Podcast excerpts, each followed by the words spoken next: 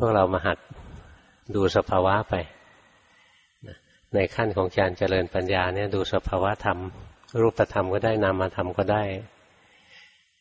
เราดูแล้วจะเห็นสภาวะทั้งหลายนะไม่เที่ยงเป็นทุกข์เป็นอนัตตา มันอันเดียวกันนะเนื่องกันหมดอะของไม่เที่ยงก็คือของมันมีแล้วมันก็ไม่มี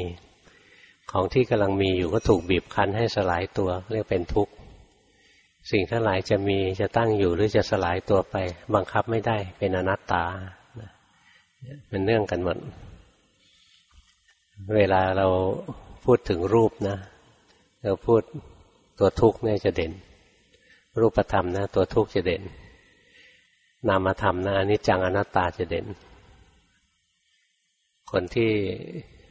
ทำกรรมฐานเหมาะกับการดูรูปเนี่ย พระพุทธเจ้าท่านจะสอน เรื่องอายตนะให้ คนที่ทำกรรมฐานเหมาะกับการดูนามพระพุทธเจ้าท่านจะสอนเรื่องขันห้าให้